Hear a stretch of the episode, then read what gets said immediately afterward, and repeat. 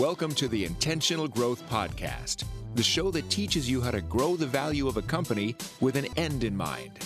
Host Ryan Tansom interviews top business leaders, authors, entrepreneurs, and other professionals who share their experience and expertise about buying, growing, and selling companies. Welcome back and thanks for tuning in. This is episode 212 of the Intentional Growth Podcast. My guest today is Liam Martin. He is a co founder of Time Doctor and a remote work advocate. In other words, he is literally the perfect guest to talk about the new work from home experience from a perspective of data and real world experience because of his reach with his current clients and his user base. Before starting Time Doctor almost nine years ago, Liam worked as an online tutor and he was a sociology major, which puts a whole different lens to how he's approaching the data and the things that he's doing and looking at human behavior and remote working. And when he was the online tutor, he realized the benefits of remote working, including getting three to four additional hours back each day, which I think we're all experiencing to some degree or another. This experience helped inspire Time Doctor, which helps individuals and companies productively and efficiently utilize remote work and supports companies in a variety of different ways like payroll, time tracking, and performance reports. Because of his hundreds of thousands of users, he can slice and dice data about how effectively a business development sales rep is utilizing their time versus a software engineer, how they utilize their time and become most effective. It's amazing as he dives into the data and explains to us how to tap into the human potential. Today, Liam is going to be taking his almost decade experience running Time Doctor and the data that he has with the sociology lens and his experience to help us fully understand the impact of remote working one on business valuations, which he's an amazing, he has some amazing insights on how one of his friends is rolling up companies and adding a layer of remote work to drive efficiencies and more value in that business. He's going to then talk about how companies and cultures can effectively manage remote working because I think we're all Zoom fatigued, which we've heard plenty of times now. But how can we truly find that new norm, even when there is a vaccine? What is that going to look like? How do we effectively utilize our employees, utilize our culture, and still keep it together? And then, how is remote working going to have an impact on commercial real estate values and what the new office space will look like post a vaccine. We cover a lot of ground and it was super exciting for me because I've heard tons of people, publications, and all you name it talking about remote work, but truly diving into the data has been a, a, challenge. So Liam's here with his software platform, be able to explain by polling his customers and being able to look at the data what people are truly doing. He throws out the number that 22% of his clients already have canceled their leases. That doesn't mean that they're leaving and not paying their office rent right now. That means that they have plans to have a new norm even when there's a vaccine. And the ripple effect that this new norm is going to have is going to touch all corners of business, commercial real estate, business valuations, and the economy. Liam gives some great positive and interesting insights into what remote working in a non pandemic world is and how companies giving employees more flexibility and control over their time can lead to more productivity and more efficient work while also eliminating the large cost of commercial office space with the caveat of accountability. We can't just let everybody and your employees just go do what they want to do. We have to have a, culture of results based and technology like a time doctor to be able to hold people accountable and be able to track and measure those results. And this is one of the most practical interviews I've done about what is the impact of remote working on the economy, valuations, culture, and then how do you act on the new world that we are now all entering? If you want to know how intentional you are being with your growth, go onto our website, arkona.io, and take the intentional growth assessment. It's 20 questions, multiple choice, and it'll give you a score based on how intentional you're being if you're growing value with the end in mind. Without further ado, I hope you enjoy this interview with Liam. Sponsored by Arkona's Intentional Growth Digital Course. Ryan Tansom and Pat Hobby show you how to shift your mindset away from solving for annual income to focusing on strategies that create long term value, giving you the freedom and choices to take control of the future destiny of your business. Accelerate your knowledge with 36 videos and dozens of exercises that combine decades of experience buying, growing, and selling companies. Learn more by going to arkona.io or visiting the show notes. Liam, how you doing? Pretty good. How are you doing? I'm looking forward to this. As you and I were just uh, riffing back and forth, that uh, I, I saw your email from someone that had one of your uh, podcast guests reach out. Heard a time doctor. I was intrigued, so that was a easy spark. And then all of a sudden, um, as we were chatting, I think this is going to be a fun show because remote working is slightly important. And then uh, not that not only that, but you were tying that to how companies are valued, how remote working is happening, and managing people. I mean, just we could probably have multiple sessions on this, but we won't. But so I think let's start it off. Like, let's give it a little bit of background if they haven't heard of you and what your what your background is. Like, how did you how did you get into the space and what are you doing? Yep, uh, Liam Martin, human being, more specifically in Canada right now, and I've been in my secret COVID bunker for I think the last five months. Started in February just had a baby girl about 14 days ago, which was very exciting. And now you now you want to get out of your bunker. now I want to get out of the bunker. Actually, I was so that that is actually, by the way, giving birth during COVID, particularly in Canada, where you only have one option, which is the public option, because there's no privatized medicine. Um, particularly for someone who has the resources to be able to purchase private medicine if they wish, is an interesting challenge. Probably another podcast, to be completely honest with you. yeah. But I literally was running like like yeah this is super weird but i was running like algorithmic projections of like what are the impacts of us getting into trouble with option a b and c that kind of a thing.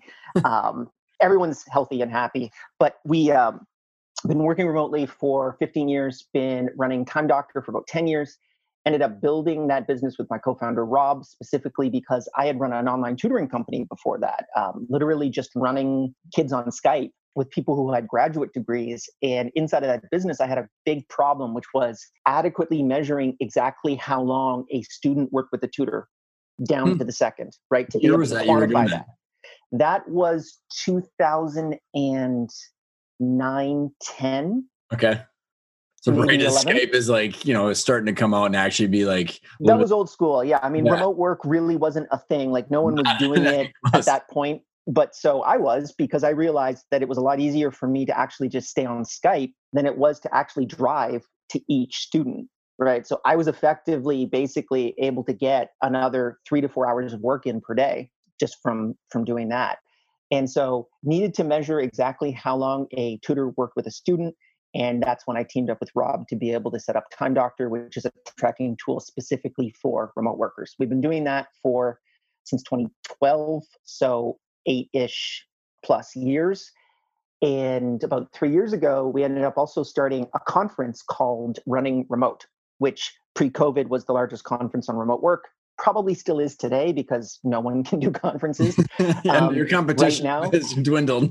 yeah, no, it's it's going to be interesting to see what happens post COVID because, um, as everyone probably knows, remote work has exploded. So Pre-COVID, 2018, 5.5% of the US workforce was working remotely. Best estimate, and this was a data point that was collected about a month ago, it was 58% in the United States. Shit.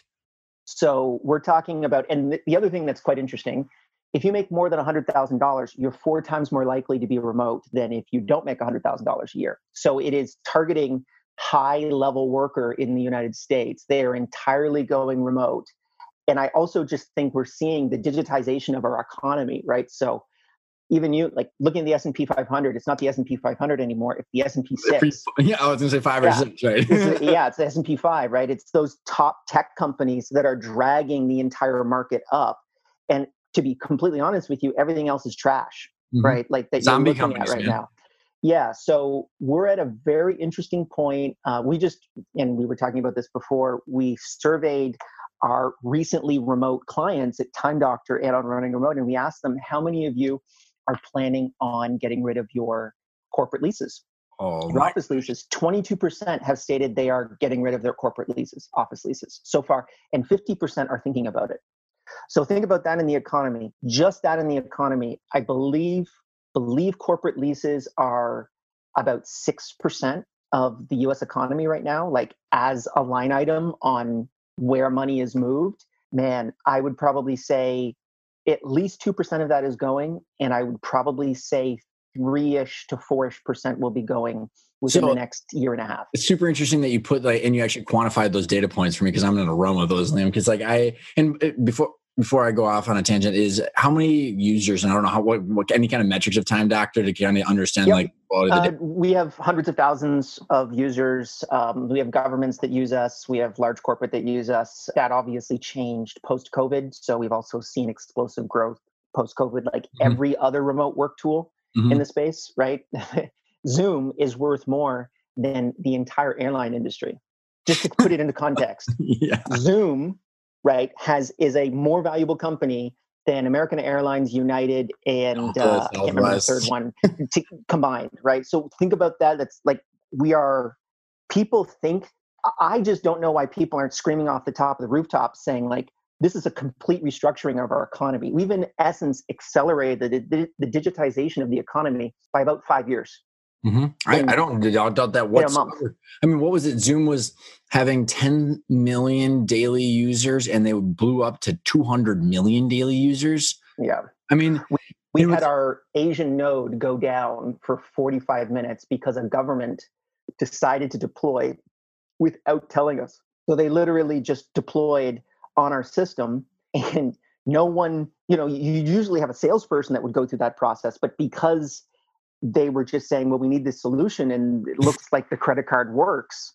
They processed it and um, and we went down for 45 minutes. Now for and the first month and a half, it was all about stability. So we actually just kind of made a decision to say anyone who's a paying customer, we're now putting them into our top tier server, and then everyone else that's trialing.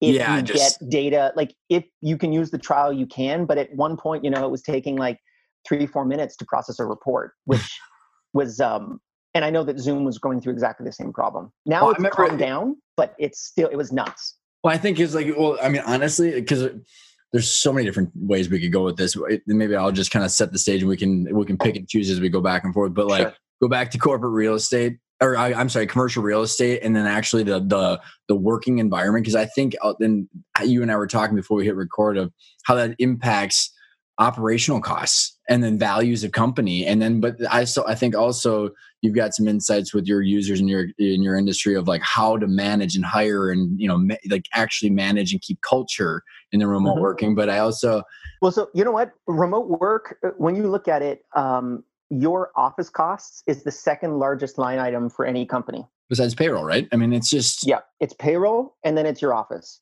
so in essence, what's happened, and it's about 30% of your P&L on average for let's say a tech company, as mm-hmm. an example. That that cost for remote first companies, because before this whole COVID thing happened, we were the internet nerds that were running, you know, Time Doctor and running remote, and we really loved remote teams. So there's a terminology called remote first companies, which is us. So we operate in 37 different countries all over the world. We don't have an office. There were companies, and there are companies like ours that were growing at a much faster clip. And I can give you a couple examples. GitLab is a big one. InVision is another really big one. I think they were the fastest unicorn in tech history, zero to a billion dollar valuation in three and a half years. And they're all remote. And specifically, they were remote because they recognized that they wouldn't have that 30% drag on them, right? So, what if you could take 30 cents on every dollar and reinvest back into I mean, you know, ROAS. Like, it, well, and also like Liam, like it's so funny because I, I, I think it might have something to do with your and I's generation. But like, I remember when I graduated college and I was going to work and I was like, this is crazy. So like, I'm in Minnesota and I'm like, so three million people get up at the same time and just go jam onto the roads at the same time. I go, what if three million people just didn't do that and did something else a couple hours a day? You'd have 3 million hours of productivity to just do other things with. like it just never made any sense to me. And I think it was just because like, you know, we were in the generation where Skype was shitty, but it still kind of worked. You know what I mean? Like mm-hmm. it was, it wasn't completely abstract. And it just, so that, that, that idea of like, this is a possibility was always kind of there but it's just like from a pure productivity. So you talk about the 30% drag, but just the productivity is just potential productivity. When, when you look at that because there have been some studies done on remote work. Most of it was pre-COVID. A lot is being done right now, but none of it is actually out out yet. And there are more distractions at home than there are in the office. That's a that's an interesting thing that people don't really recognize. There are more distractions at home. There's your kids, there's your dog, there's PlayStation, there's CNN, there's all of these things that pop up. However, if you simply apply an extra two hours of sleep to everyone's workday, right? So if you just take those two extra hours that you would have commuted and you turn them into sleep, you're going to have a more productive employee. That that employee is going to be able to get a lot more done during the day. It also disconnects you from the nine to five mindset that when you look at this historically, and this is the thing that, you know, whenever I look at businesses, I always kind of use, um, put my critical thinking cap on and I say, what assumptions am I making for my conclusions? Mm-hmm. So, what assumptions am I making for my conclusions? One of the biggest assumptions that we've had the last 200 years that this nine to five thing is the ideal way to work when it's not, because we have the largest second by second work database on the planet. And we've discovered that people work very, very differently. A developer, as an example, generally is got almost exactly the same footprint as a creative writer. So they might actually get into a flow state and they might work for 18 hours and then they might not work for two days.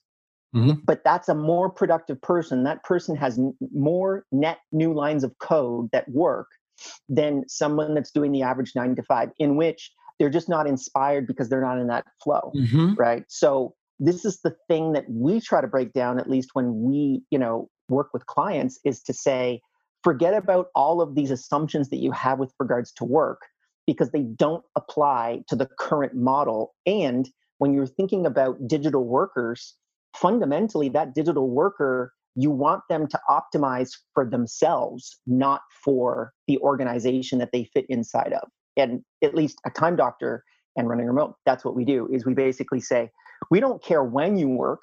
All we care is that you work. And then we try to look at what your inputs versus outputs are. I literally look at like dollars per hour. So what's and, the productivity and dollars per hour? You get in because I think there's a couple things going back to your assumptions, Liam, that we have to, or in some of the facts that we have to like almost rebuild and reconstruct because there's dollars per hour, but then there's also outputs, right? So if it's KPIs, so if you have someone that's not billing, you know, you still need to track their time to say, okay, what is their output, their KPIs? So it's about like if you if some or a new situation one is that people work differently like duh right like mm-hmm. developers versus and here's a perfect example of that literally on friday my so my kids had, uh, got hand foot mouth disease went through the the uh, the daycare and i'm like really so not only it wasn't covid it was just literally just some random other normal thing that everybody gets and mm-hmm. you know her and i are both like trying to point to each other like you got you got to deal with it because i got to work or i don't want to deal with it and right. So she is in marketing communications and for a large corporate sustainability company, and she has to creatively write and creatively do things. I have some creative activities, some things like we're doing right now, some things mm-hmm. that are email. And like she's like, you could choose to do your emails while managing the kids because it's like little mm. bursts, right? I have to like have five hour chunks to get into the flow, right? right? So completely different. So going back to your point, you can have okay, new situation one is that's now a, that's truly a fact. What you're talking about is you can now measure monitor that. It's not just hypothetical. So for all the naysayers out there, they say, well, yeah, of course, but in your whole sure. situation, your situation is you can manage the KPIs at the time of what we. yeah. so one of the things that we really try to encourage at least our clients to do is don't measure yourself against your organization, measure yourself against your profession. So we have such a large database that, like, let's say you were a um, Angular 8 developer. Well, we could connect you. We, we could say out of the 800, 432 Angular developers that are currently on our system, here's what their average day looks like, and here's what your day looks like. and these are the interesting things that you're that we're seeing that maybe is not necessarily productive or unproductive, but those are insights that you can gain into your work to be able to become more productive or or less productive to be mm-hmm. completely honest with you once you actually apply a direction to it so that's what we do with like crms as an example yeah. so we could have um, your hubspot and your salesforce integrated and we could say okay well it looks like the most successful sales reps across not just your company but the entire industry of all sales reps across the system seem to have these things in common. These are really good green flag indicators of a successful salesperson. One of them, ironically, is um, spending less time on the computer and more time on the phone. That's a very clear. The, yeah. the more time you can spend on your phone and the less time you spend on your CRM, the more money you make. which is which is really interesting uh, when you when you analyze it. But then you could say, okay, well, it looks like you're spending three hours more on average on your CRM than the most successful salesperson. Maybe you to change that, right? You could yeah. get an assistant, figure out what's the solution to that particular problem that you that you might theoretically have. That's a very different mindset from what has historically been done, which is let's put everyone in at a nine to five because that's what we believe is the most productive time to work. Uh, you know, when you go to other countries, the nine to five is not the most productive way to work. Go to Italy.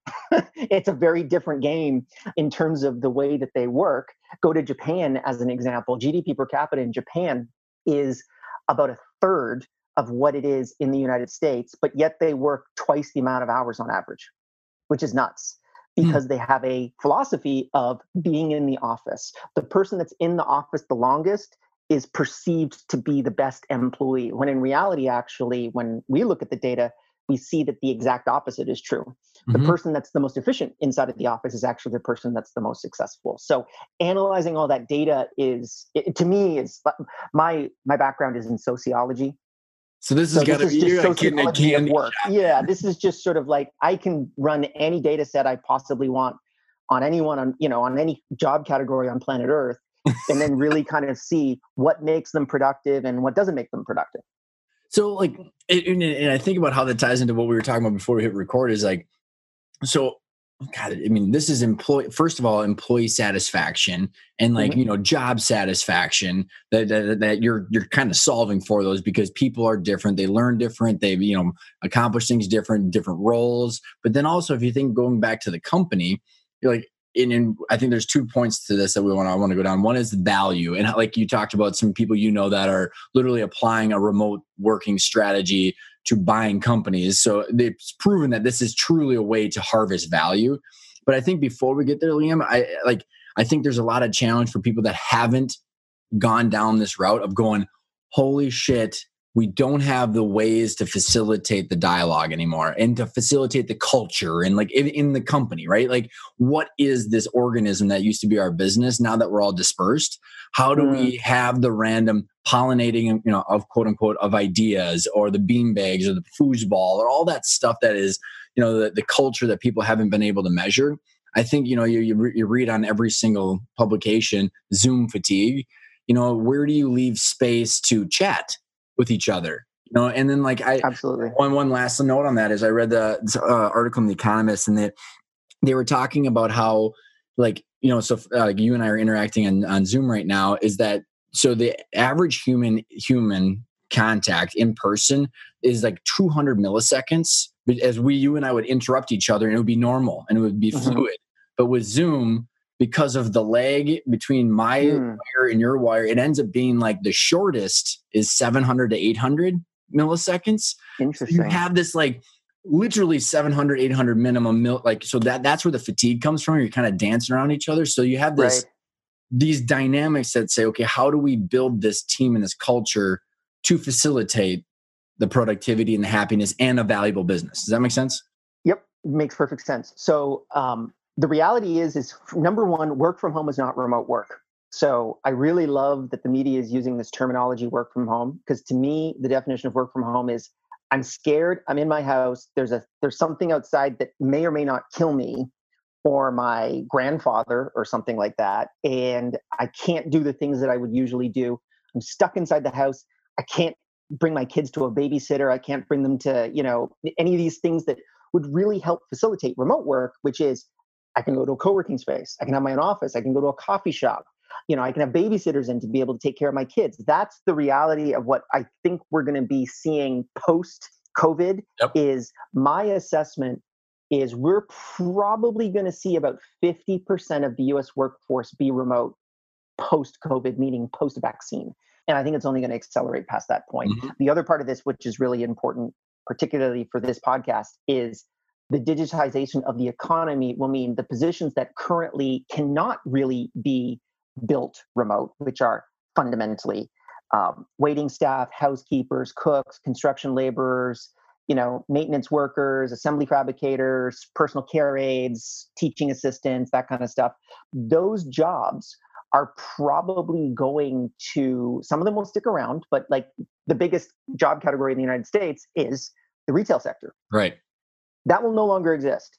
Um, like people don't really understand how much that's not going to exist.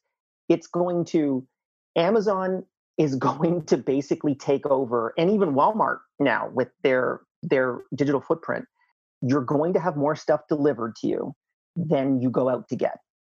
And once that flip happens, and this has just been an accelerator of that flip, you're going to see a massive shift and you're going to see that 14% of the workforce, which is the people that work in retail, get cut in half.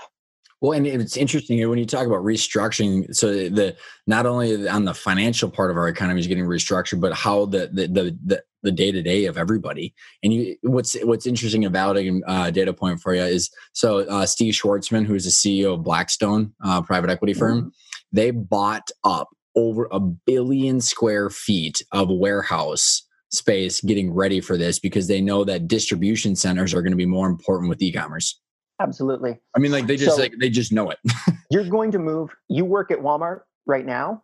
You're going to be a stalker slash grabber in an Amazon fulfillment house. That's where that job is going to move.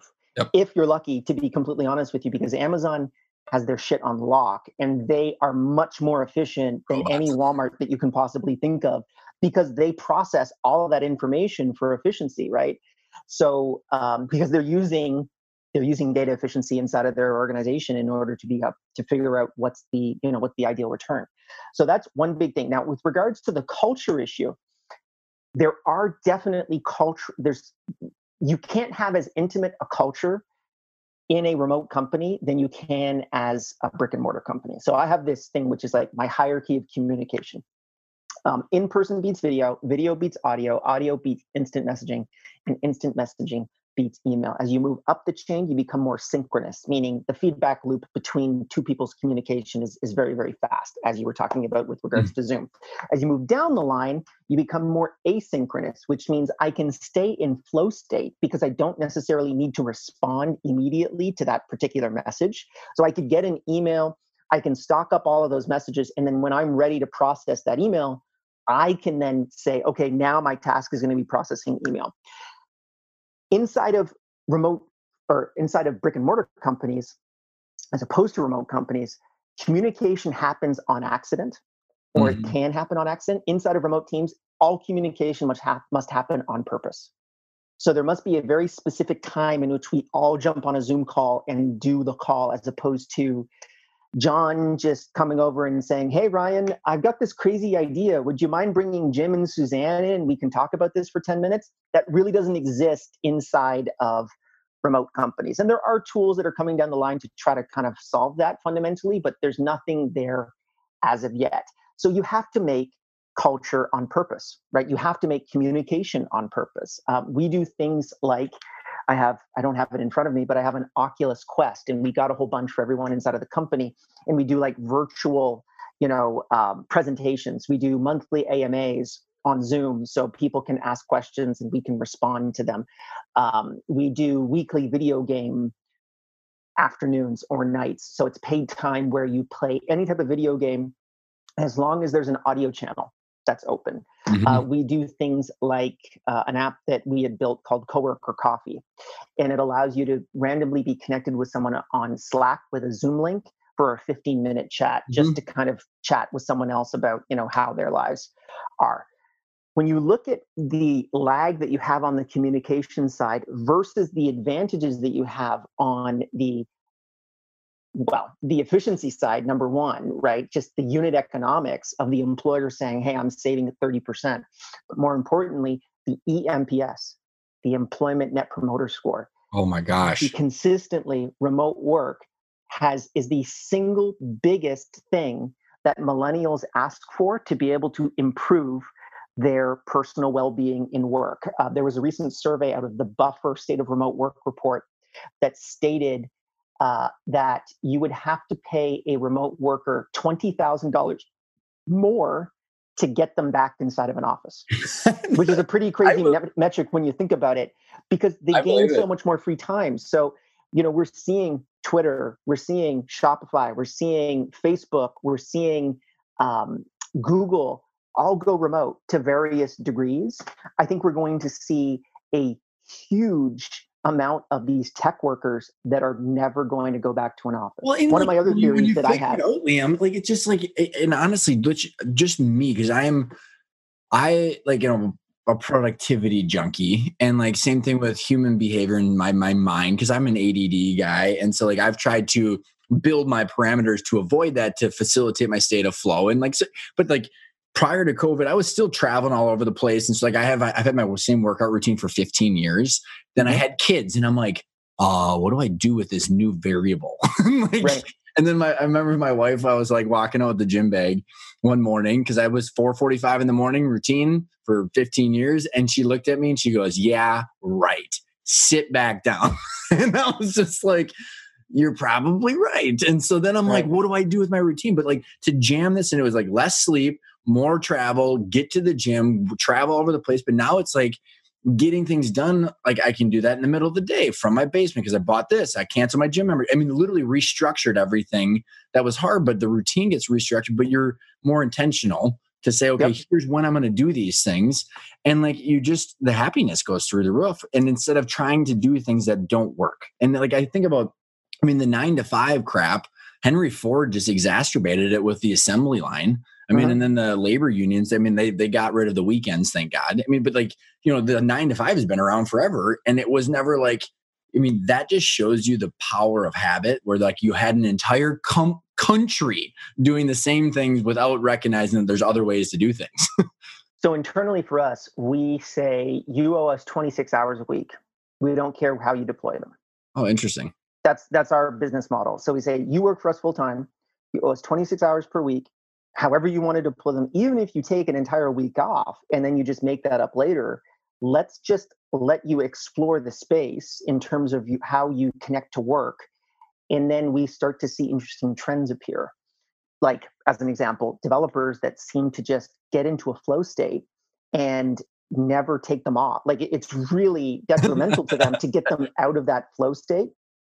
And even with someone like me, I'm almost like at this point, I'm a I'm a manager of managers. Yep. So fundamentally, my what I look at all day long is I see these numbers that are really important to me and to the business, and then I have managers who assemble that number for me. And my job is to basically every single week say, "Are you green, yellow, or red?" Right? If you're green, we don't need to talk. If you're yellow or red, how can we make course corrections to be able to get you to that particular target? And when you see that occur on a remote model, it's you know, the other thing that kind of blows me away is that those metrics are actually very rarely inside of brick and mortar companies, on premise companies, where, you know, because communication is so important to us, we have a quantitative number that every single employee inside of the company is responsible for. And they have to report it weekly. And if they don't report it, then that's a big, big problem mm-hmm. um, for us.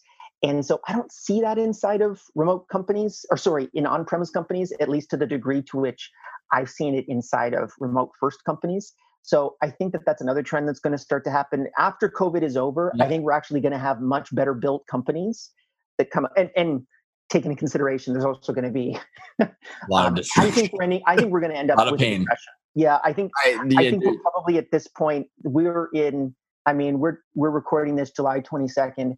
I think we have the largest dead cat bounce in the history of the stock market. Fake. I, mean, it, I sold all of my positions. Yeah, honestly, um, so like, like it, honestly, it is well, just the, it, the Fed's just buying bad debt and it's just like somehow this like yeah yeah you could i could get I, am an absolute ray dalio junkie literally love every single one of his i don't know if right. you follow him at all like his yes. managing bid deck bid. and he's talking about every 70 years we're gonna have oh yeah and it's just like and you like everything he comes on he's like yep yep yep yep yep yep yep here's what eh, but going back to your point it's like what's interesting is if you were to layer on like those numbers quantifying this getting i mean people you're gamifying being being uh, an employee facilitating the flow, which makes uh-huh. people happy.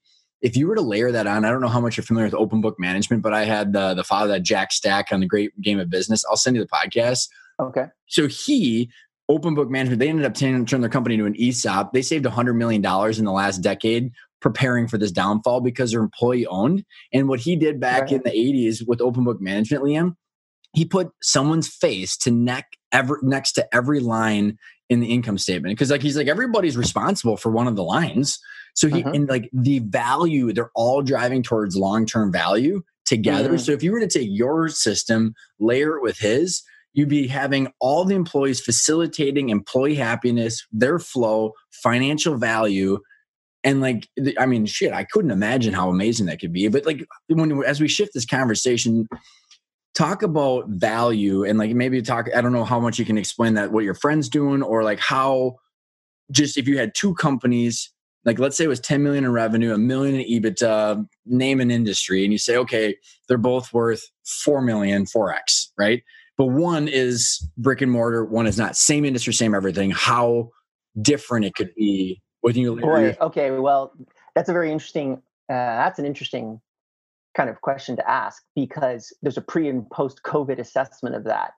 When we were about two to three years old, we were doing um, maybe three or four million ARR, no EBITDA because we're SaaS, so we were investing every single thing that we had back. And like that's just the way that SaaS works. Is you really want to look at lifetime value as opposed to what you're currently making that particular year. So we were a bootstrap company and we looked for venture and uh, we got a lot of term sheets from people saying hey you know what? Numbers look great. We want to give you 5 10 15 million dollars as a series a. Uh, I know that 5 million sounds weird that time ago for series a but that's what they were i mean the series a's are much bigger now and because they were because it's just the, the industry is ridiculous. um, yeah no no yeah well, right. I mean the, the, we could talk about saas in general but like let's let's, let's yeah. let's stay off of it. So um they all said the same singular thing. We'd love to give you money. You just have to move to san francisco boston toronto right um, new york. And my business partner is in sydney australia. I'm located in montreal canada. So we're on opposite sides of the planet. We operate this business. Everyone is remote. And we fundamentally sell a tool to empower remote work. So the uh, the employ uh, you know these venture capitalists we're kind of telling them like guys i just don't think that this is the right move for us because you know we're we're trying to do the remote work thing. We're eating our own dog food. And the answer was the same.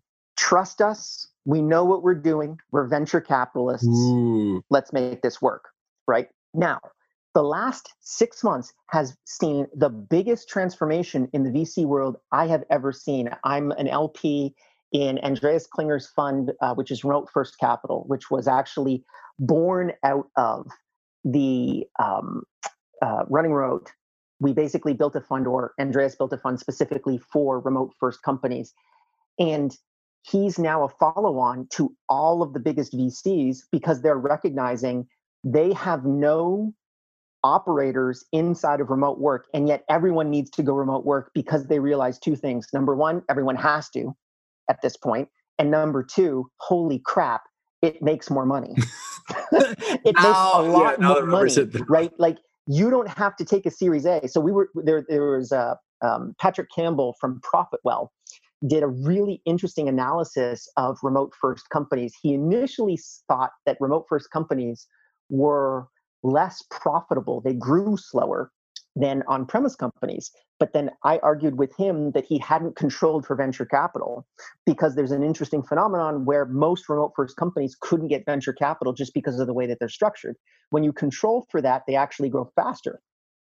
And the reason being is you don't have, as I said, that anchor hanging off of you of, man, I've got to have not only this really expensive office that's 30% in San Francisco, I mean, right? But more importantly, I can't take advantage of labor opportunities that are outside of my local jurisdiction. I'll give you an example. We hired a developer who was the top five finisher for the Facebook Global Hackathon. So they run a global hackathon every single year. He got fifth place. He got an offer from Facebook for half a million bucks. He got an offer from Google for 350,000. He worked with us for 60,000 and he stayed in Bangladesh because he wanted to stay with his family in Bangladesh. He didn't want to go to the United States. This is something that now all of those tech companies in San Francisco are free to do it. Yeah. So the actual strategic advantage that I've been taking advantage of, and we can get into my friend Andy, who just buys up companies and makes them remote, and just that's his entire business model. we've all been taking advantage of this particular model because we've recognized once you get over the the hump of actually re- managing remote effectively it's like printing money i would say the advantage is probably still going to be here for like 6 to 18 months but once you really get the facebooks of the world that are going to be hiring en masse they're going to suck out all the best talent and they're going to keep them in their local jurisdictions which means San Francisco is going to look very, very different. Uh, 53% of all people that work in tech are first generation immigrants that were basically brought to San Francisco by those tech companies. Interesting. Something that people don't really kind of yeah, recognize yeah, yeah. is San Francisco is not an American city. San Francisco is the very definition of melting pot and immigrant city. It's just the absolute, think of the top 1% of the planet in terms of development getting pulled into that one, actually the 0.1%, getting pulled into that one city that I think in the history books will be defined as the golden age of tech because there was there will never like, be a bigger concentration of talent in one place. Well, and like that that makes honestly that's go down a whole different rabbit hole, but like the, that makes the bigger tech companies even more dangerous for sucking talent across all countries. I mean, like because like they're now it's cheaper, more effective, and they exactly like, it's it's a challenge. And I, the age of the four hundred thousand dollar developer, I think, is over the new age of the $35,000 developer in Kiev now making hundred grand is the new normal. Mm-hmm. And that's going to be really good for Kiev. It's going to be really good for, you know, countries that have historically had really good talent, fantastic education systems, but yet just because they're not in that location, they haven't been able to take advantage of it. Um, but it is going to be probably, I would say, a net loss for the United States and because it goes back to our Dalio comment of like our lack of education has been dragging us down. We're less competitive. I mean, all those things. I mean, there are there are more PhDs graduating in India than there are undergraduates graduating in the United States. And these are not like these these schools are not bad. I've not right? heard like, that before. Yeah, that's a you know that's a wave that people don't really recognize is is going to hit everybody. And there's going to be so I don't like to use the terminology outsourcing because at its core, I believe it's actually quite racist. If you have someone that's working from a computer in Mumbai on their own, you call it outsourcing. If that same person is an American in a coffee shop in Manhattan, it's called remote work.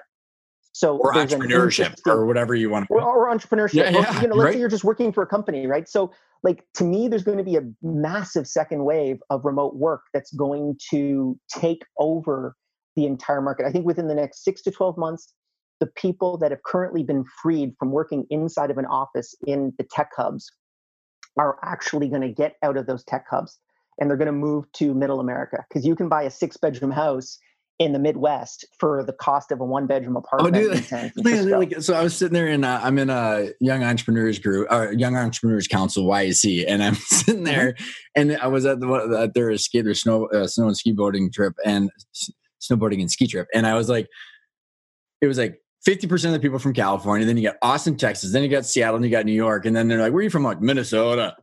and they're like, right. like, and then I'm like, yeah. they're like, I'm like, so tell me, how much your 800 square foot apartment cost? She's like, oh my God, it's 700 grand and my taxes. I'm like, dude, I have three acres.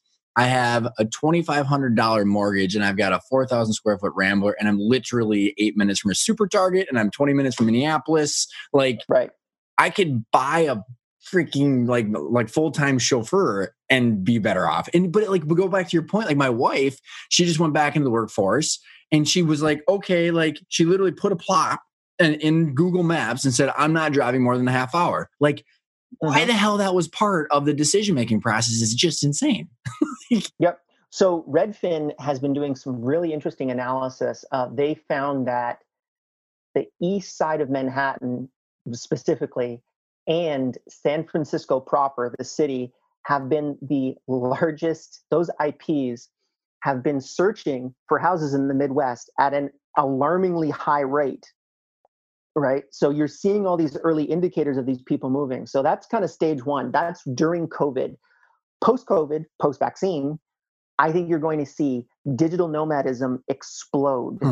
um, and for those that don't know digital nomadism is basically people that can work from their computers that generally have good passports you know us passports canadian passports they can travel the world and they'll work from their laptops. Why would I want to work in San Francisco or even the Midwest when I can work in Bali or I can work in Chiang Mai and I can have a full-time cook and a six-bedroom villa with an amazing pool. This is going to be the next kind of state that's going to mm. happen after that post-COVID.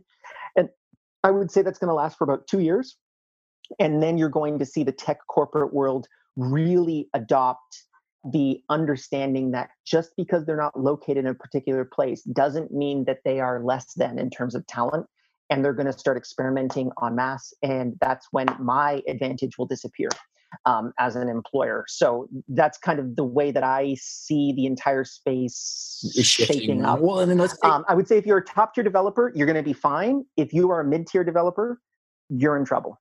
Well and, and, and so taking that to your friend Andy or like the space that I've been living in for six years, Liam, is that you know growing selling whether it's like it's harvesting the value thinking about value long term which is like okay efficiencies what's our ebitda what's this worth long term?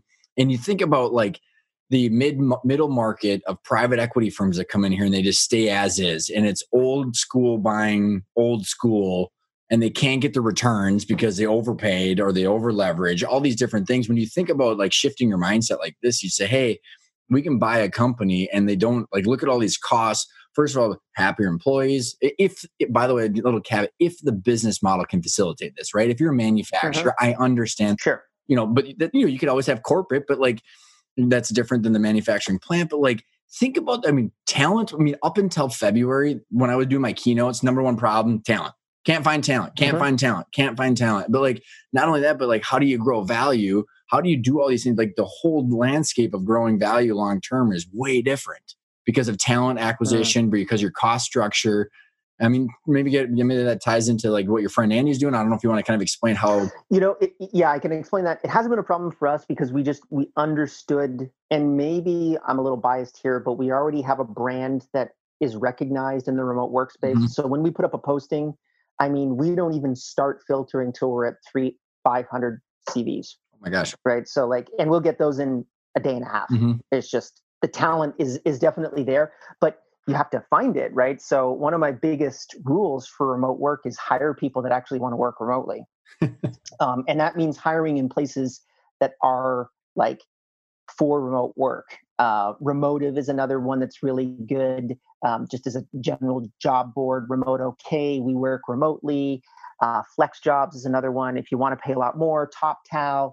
Um, if you want to get a small project done, Upwork is another one that's really good too. But fundamentally, there is a thesis to, to me, it blows me away that no one has a thesis built into their investment mindset. Right. Right. So my thesis is, and I had this pre-COVID, and it's paid off ridiculously well was my my belief is remote work will become the primary way to work over the next 10 years right? And this was me saying this 2018 so i believe that by 2030 the majority of work will be done remotely right? If you believe in that thesis then you should begin to invest inside of remote infrastructure now when it's underpriced because in 10 years that's going to be really huge um, we just didn't know that they were going to move five years in two months. And you know the valuations on all of those companies that I've invested in has just gone through the roof. So to me, um, Andy, who is from Think Three, and he runs um, some of his interesting acquisitions have been Sococo, um, Crossover. Um, the, the funny thing with Crossover is he was one of the largest customers on Upwork, and Upwork raised his prices, so he just said, "Well, I'm going to build my own platform," which is crossover. yeah, thanks for the push over the edge.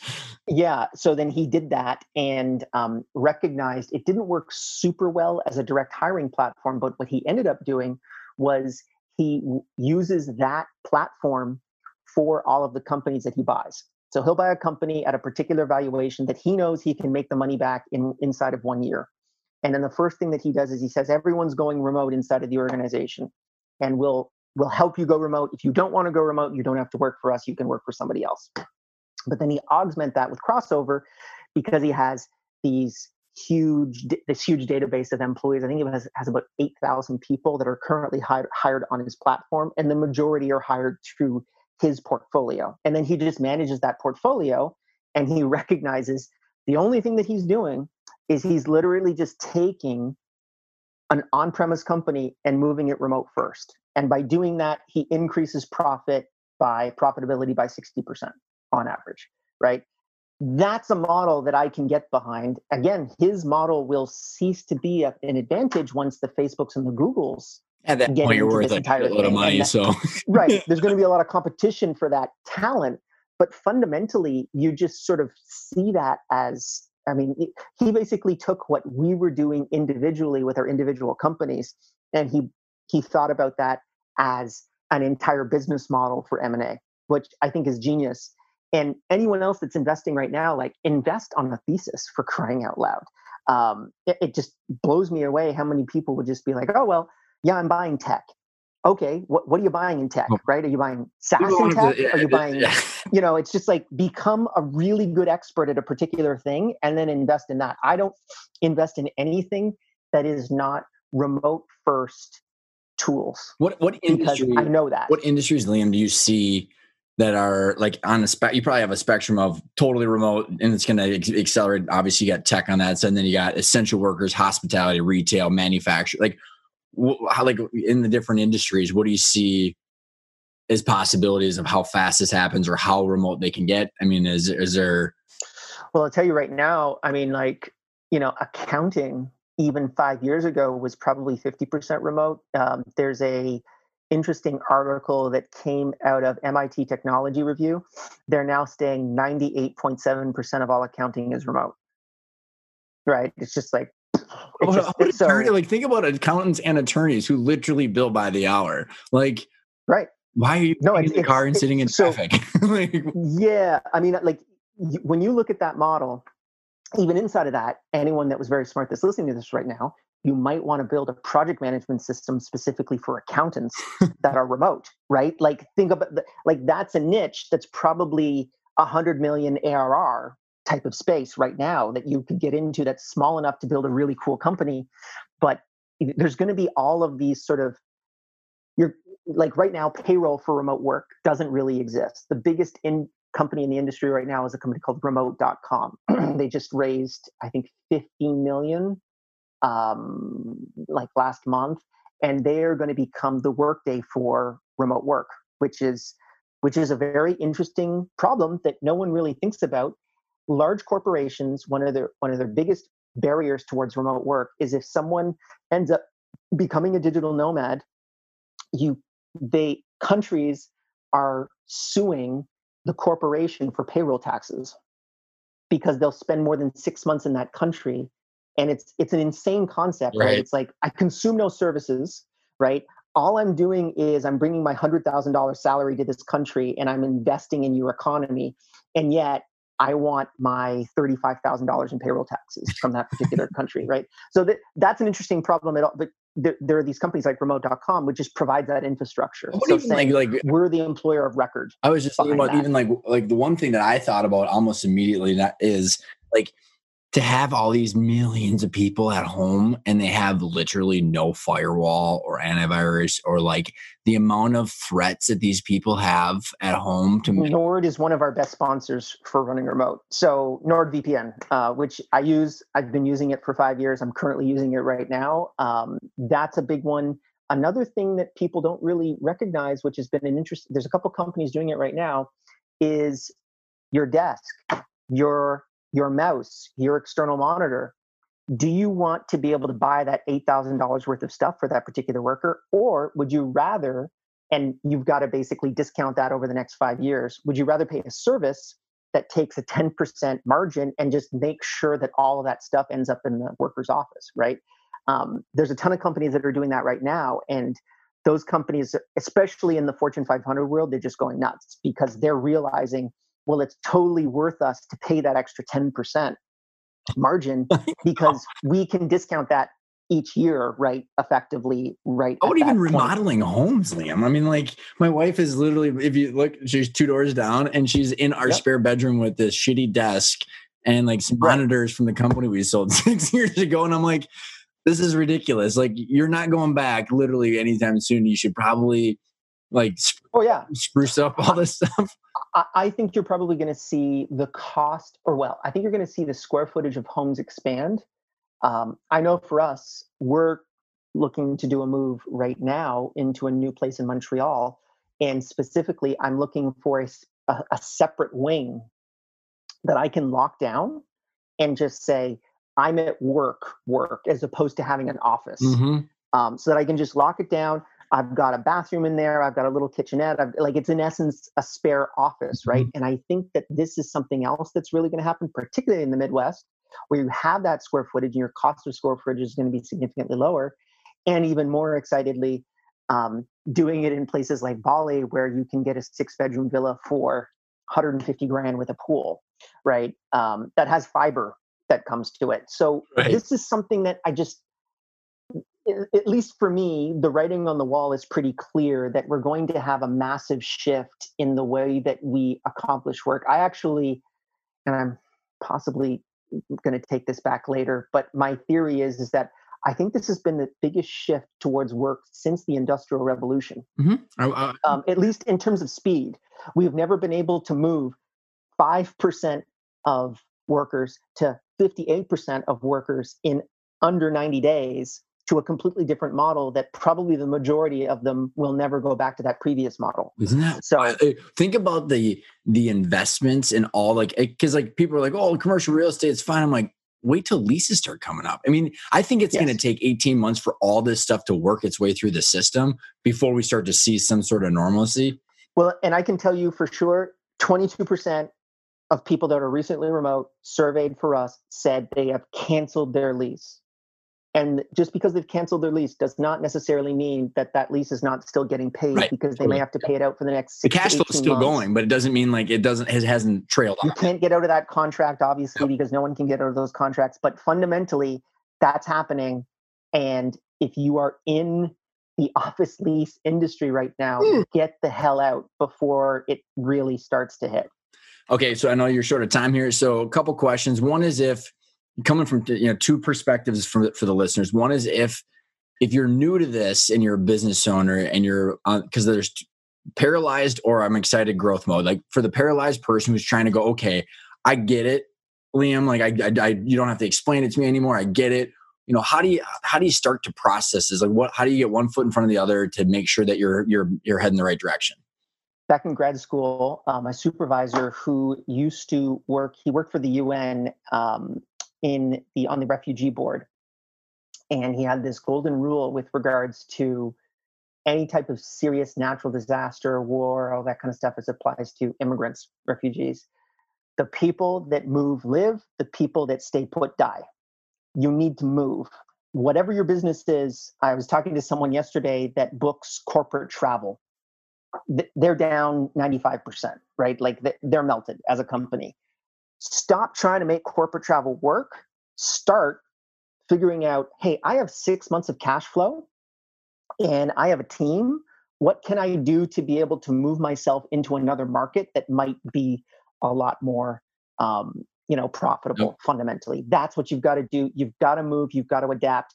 And the beauty of situations like this whenever you're in such a massive economic correction the people that make it through these economic corrections almost all the time end up dominating the next 10 years of the You're economy. So, so yep. you've got to think about that. It's going to be hard for right now. I understand. I, I, lived through 2008. I had three jobs lined up and then they all disappeared before um, I could get into the workforce. And right around that time, you started Time Doctor, right? So there you that's go. it. And that's exactly it. So you've got to really move and it's going to be really hard the next year, maybe two years. But after that, if you can make it through, it's going to be amazing.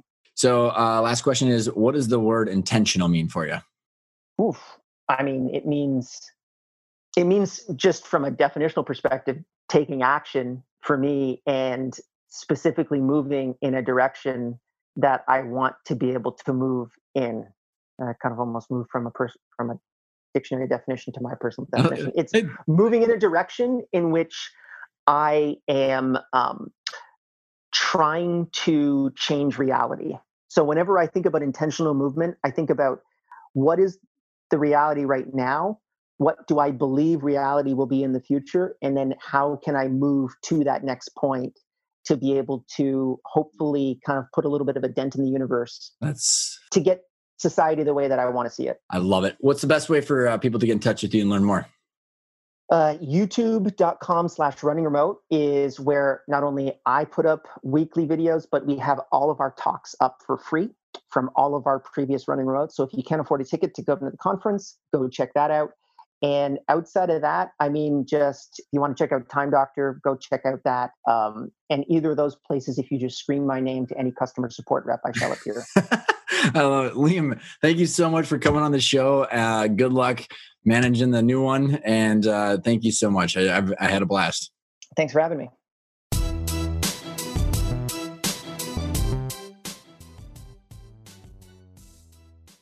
Thanks for tuning in. I hope you enjoyed that episode. If there's anything that you took away from it, I hope you have realized that the times are changing, but there's a lot of things that you can do about it. There's a lot of things that you can do intentionally to utilize and leverage the remote working, create a hybrid environment, hold people accountable, enjoy it, as well as grow value in the process. I think there's a lot of a lot of silver linings and positive things that we can take away from this.